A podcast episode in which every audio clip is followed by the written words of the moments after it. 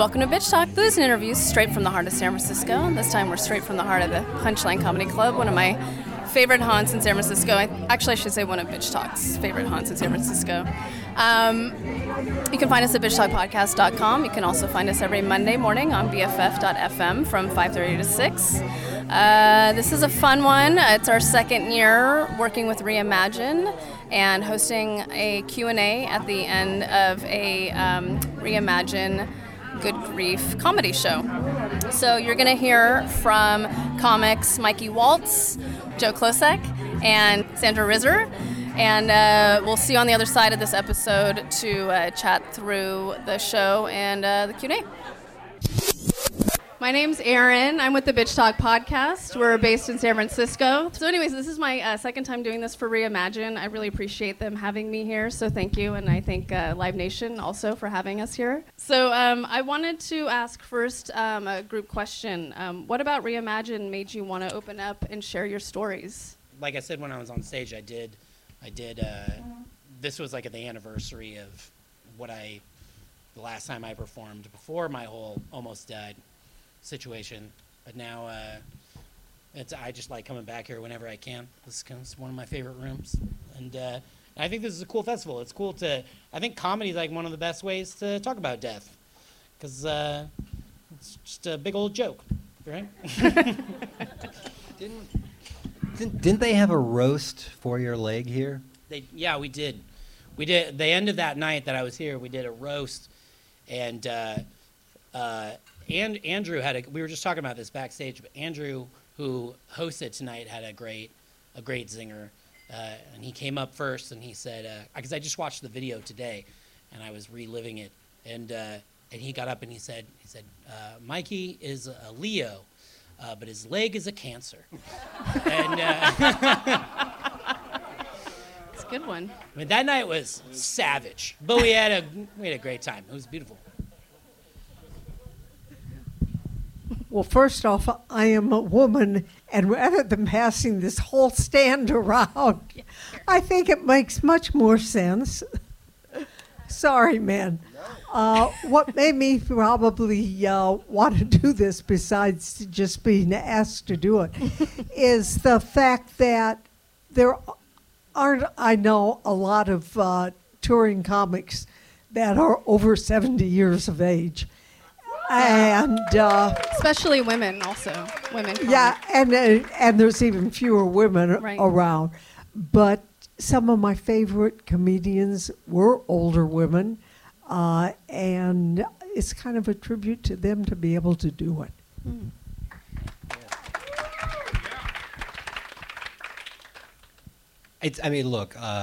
I'm a whore for stage time, number one. So if I'm asked to do a show, I'm going to do a show.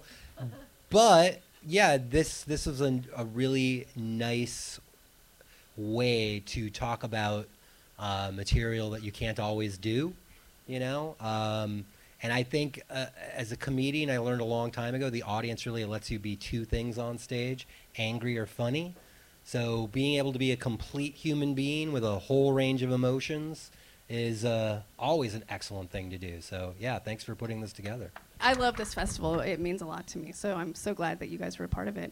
Mikey, I wanted to ask you a question about your life event a year ago now, basically. Give it to me. Yeah. Was it easy to work in that material into your comedy, or were you like, I'm fucking scared and I don't want to do this? I think that I wasn't really sure that I was going to keep on doing stand-up, because it's like such a... you have to like put yourself on display so much, and that was a tough thing to get over. But then I really have no other skills, so I realized that it was like this was an opportunity for me to do something different with my comedy that I feel like I believe a lot more in my jokes now than I used to.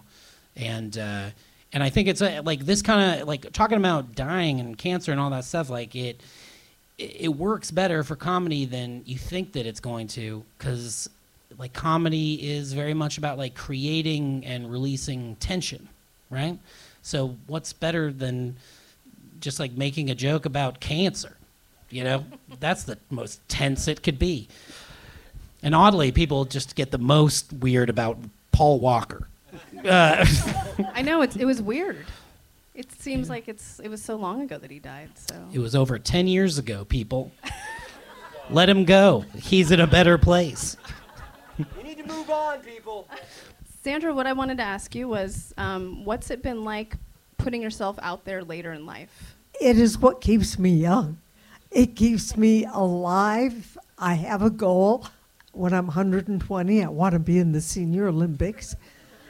Hey, I'm going to enter the walker race and the stand-up sit-down.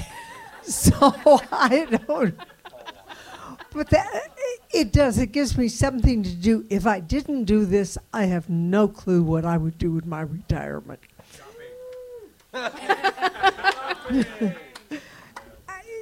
I'd been in corporate America my whole life. I'd given speeches. I'd done stuff like that. And it was just kind of a natural progression after I was a competitive amateur bodybuilder in my early 50s. I kind of moved into comedy. Wow, I want to know more about that. That's another podcast. Sandra. Yes, I do have jokes. Okay, great. You were a competitive bodybuilder? Amateur. Wow, okay. Joe, I was listening to a podcast earlier, Radio Rehab, and you said that you were freaked out about doing the show for Reimagine. So, a little bit, yeah. So what about it freaked you out, and how was it? All right. Well, because I didn't get love growing up, that's all I need right there. That's gonna... yeah, it was... I mean, it's scary to... I think, you know, any... comedian is always a little afraid of, oh, am I going to get rejected? Is it going to go well? Is a joke not going to land right? And stand-up comedy gets disrespected a lot, but it's an art, and you are on display. I mean, you can't hide from the reaction. The crowd is seeing everything and feeling everything that you're feeling. You can't disguise if a joke doesn't go well. Everybody is in the room in that moment together. So the idea of like coming up here and saying like, yeah, I'm an addict, I'm in recovery, that was a little scary. And then talking about death, it's not the typical comedy show topic, you know? I didn't tell any comedian, any friend like, oh, Tuesday I'm going to the Punchline and I'm doing the show centered around death. And nobody said, so hacky, that didn't happen. You know, because it doesn't normally happen. So it's great that we can have this conversation. It's great that we can use humor to like demystify it. But yeah, I mean, it was a good feeling to let that story out and talk about my friend and honor him. You know, he had a really big effect on me, and I might not have gotten through that experience of being in rehab if he hadn't been there. And then the idea of losing him, it also made what I found more precious to me.